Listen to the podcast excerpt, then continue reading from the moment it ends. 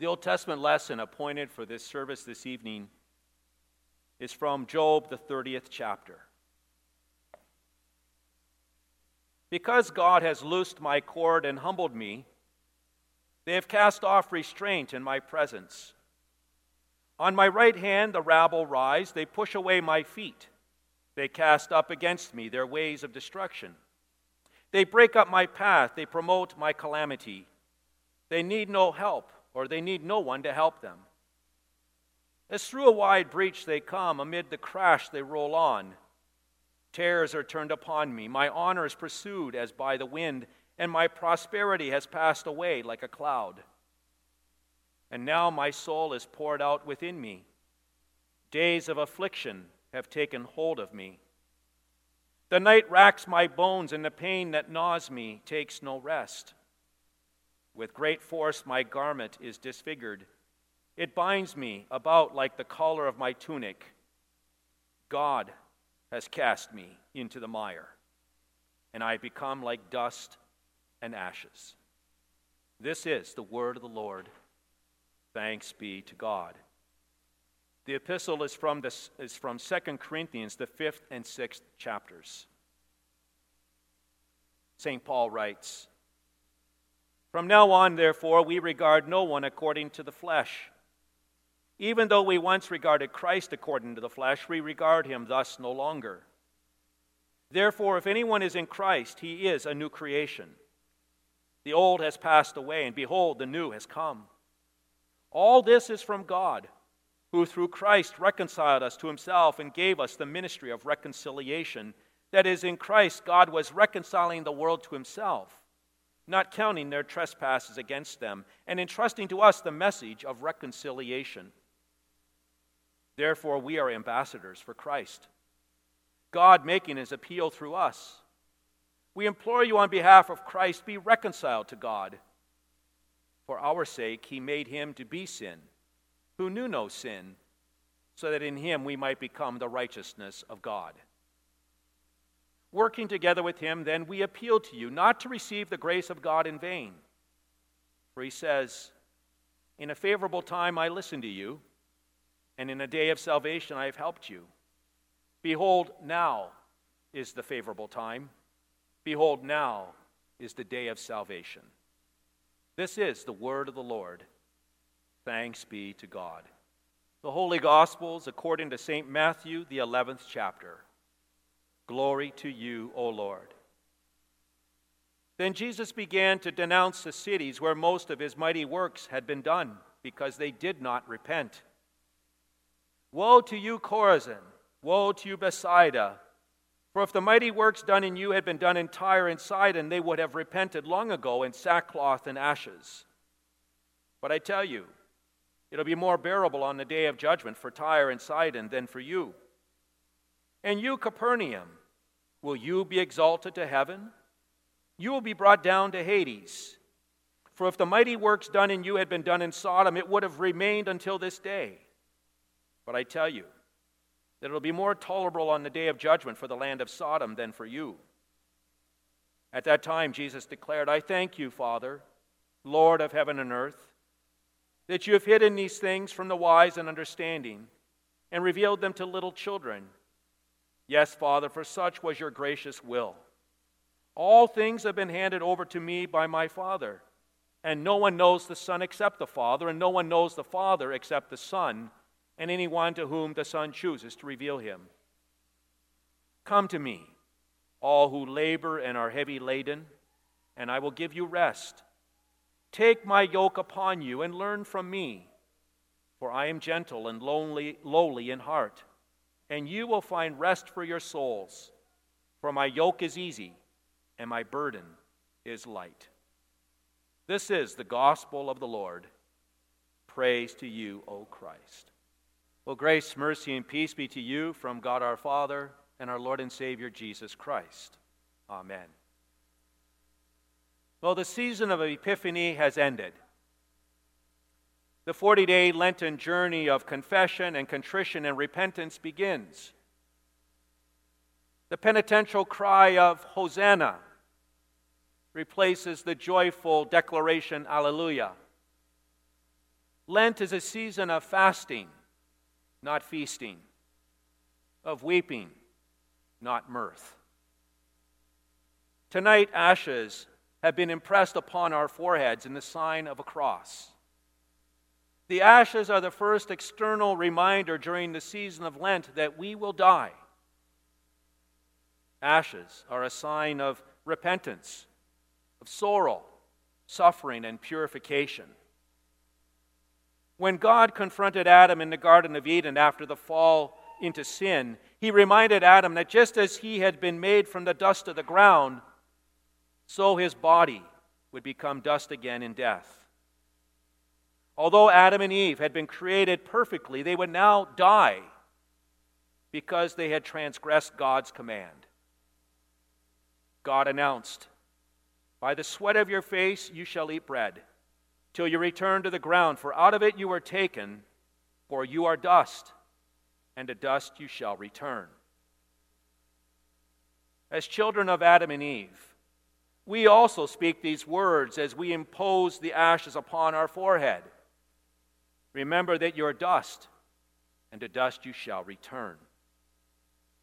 One day, at our committal service, just prior to our body being lowered into its resting place, our pastor will say these words We now commit the body of our dear brother or sister to the ground, earth to earth, ashes to ashes, dust to dust. Yes, death comes to all people because all people have been conceived with sin, inherited from our first father and mother, Adam and Eve. As King David confesses, I was brought forth in iniquity, and in sin did my mother conceive me. Lent is a healthy annual pilgrimage for us because it is spiritually beneficial for all of us to sit in our sackcloth and ashes, so to speak. It's good, and it's good for our soul to repent and to lament our sin, to acknowledge our weakness and our reliance on our Savior, Jesus Christ, for forgiveness and for salvation. If we do a quick review of the Holy Scriptures, there's evidence of ashes throughout. For example, Abraham acknowledges his own spiritual weakness and mortality as he pleads for God to be merciful to the citizens of Sodom and Gomorrah. We read, Abraham answered and said, Behold, I have undertaken to speak to the Lord, I who am but dust and ashes. Jonah Jonah preaches a message of repentance to the people in the city of Nineveh. And we're told that the pagan king and all of the pagan citizens in that city repented and they mourned in dust and ashes.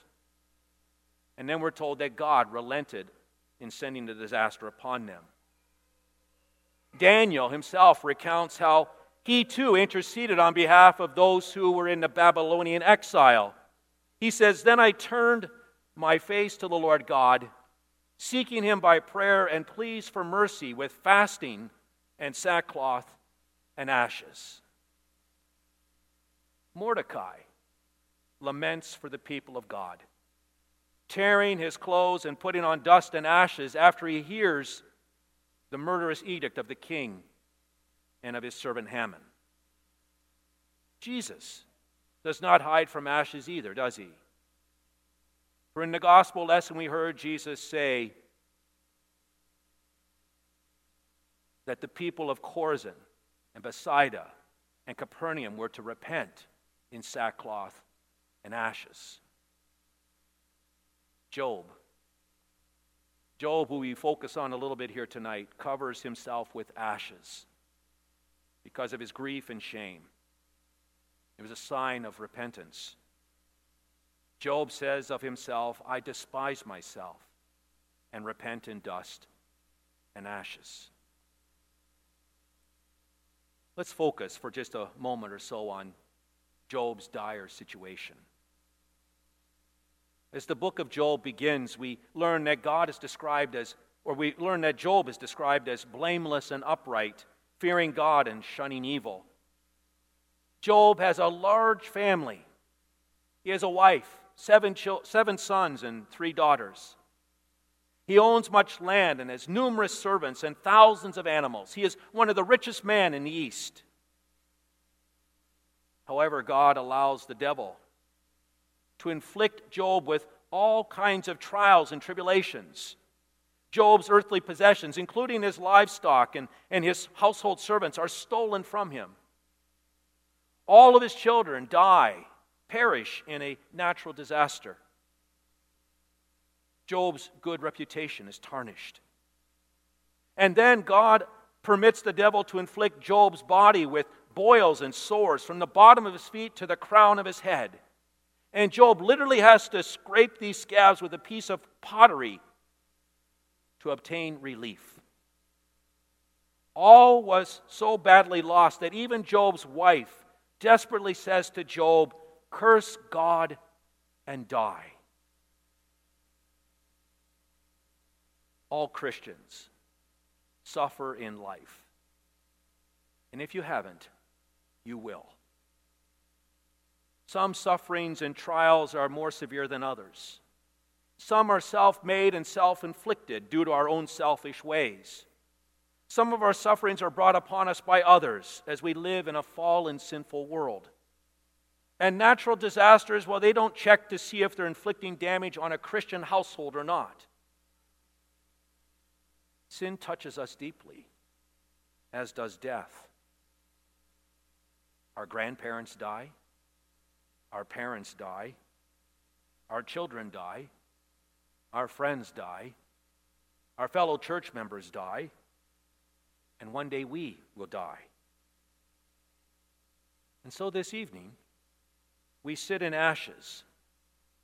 We sit in ashes with Job and with other faithful saints who have also sat in ashes, and we lament. We say, I despise myself and I repent in dust and ashes.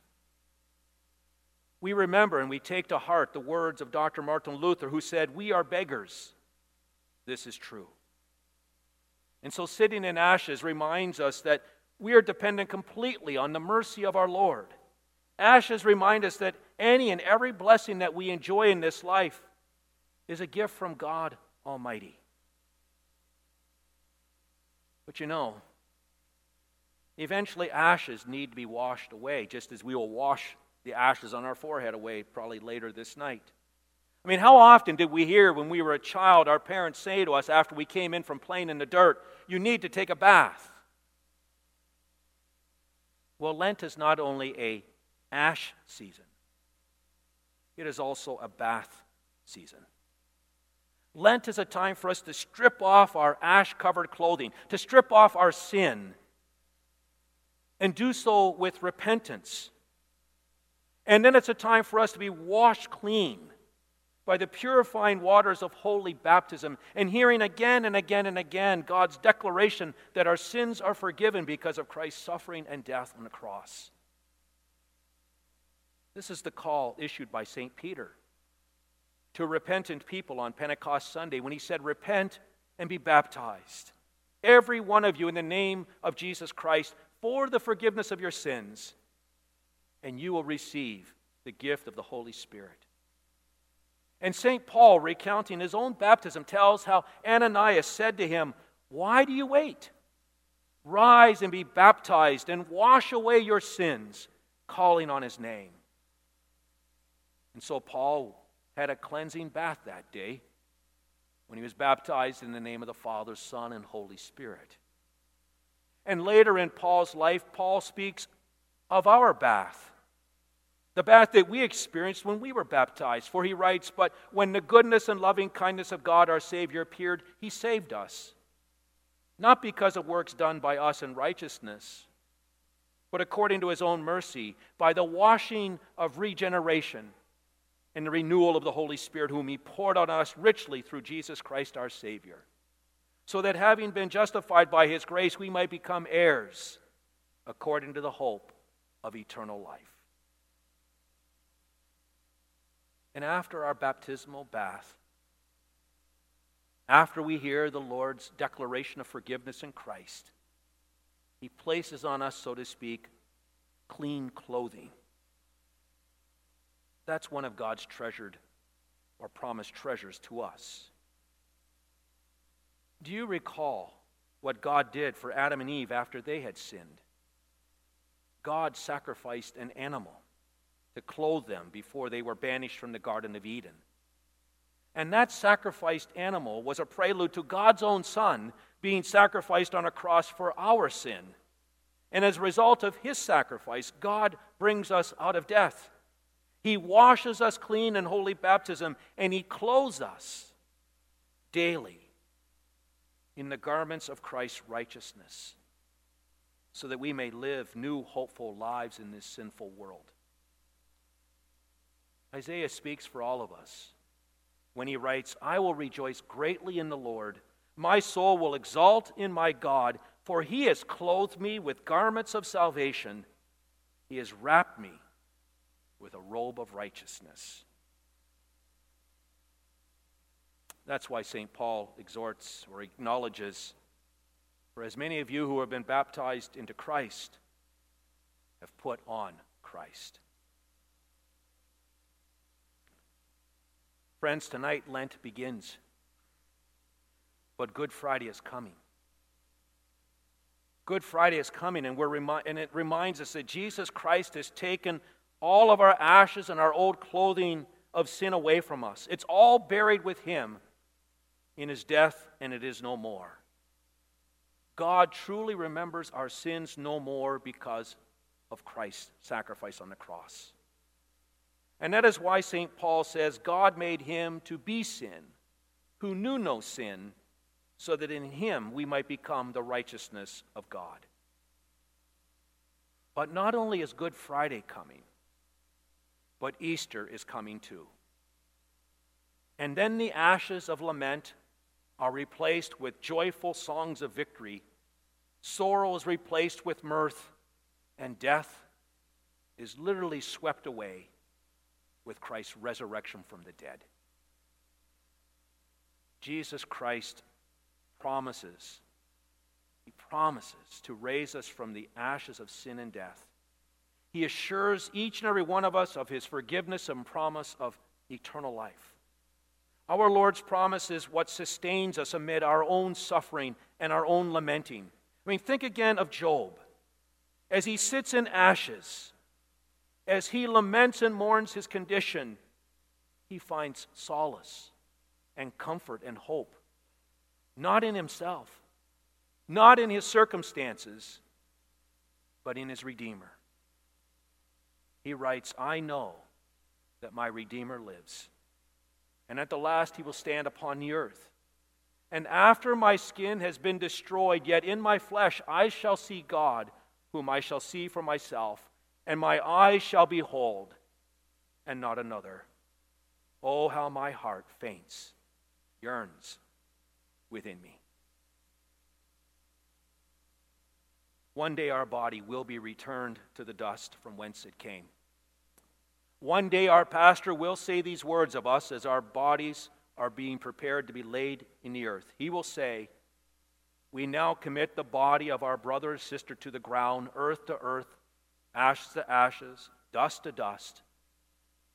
But then he'll continue in the sure and certain hope of the resurrection to eternal life through Jesus Christ, who will change our lowly body so that they'll be like his glorious body by the power that enables him to subdue all things to himself. Tonight, though, we sit in dust and we sit in the ashes. And we grieve, we lament, we repent of our sin, and we reflect on our, our own mortality. But in the end, dear friend, we will not be clothed in ashes, but we will, will be adorned in stunningly white robes, washed completely by the blood of the resurrected Lamb, Jesus Christ. And our joy will, is not found within our own circumstances in life, no.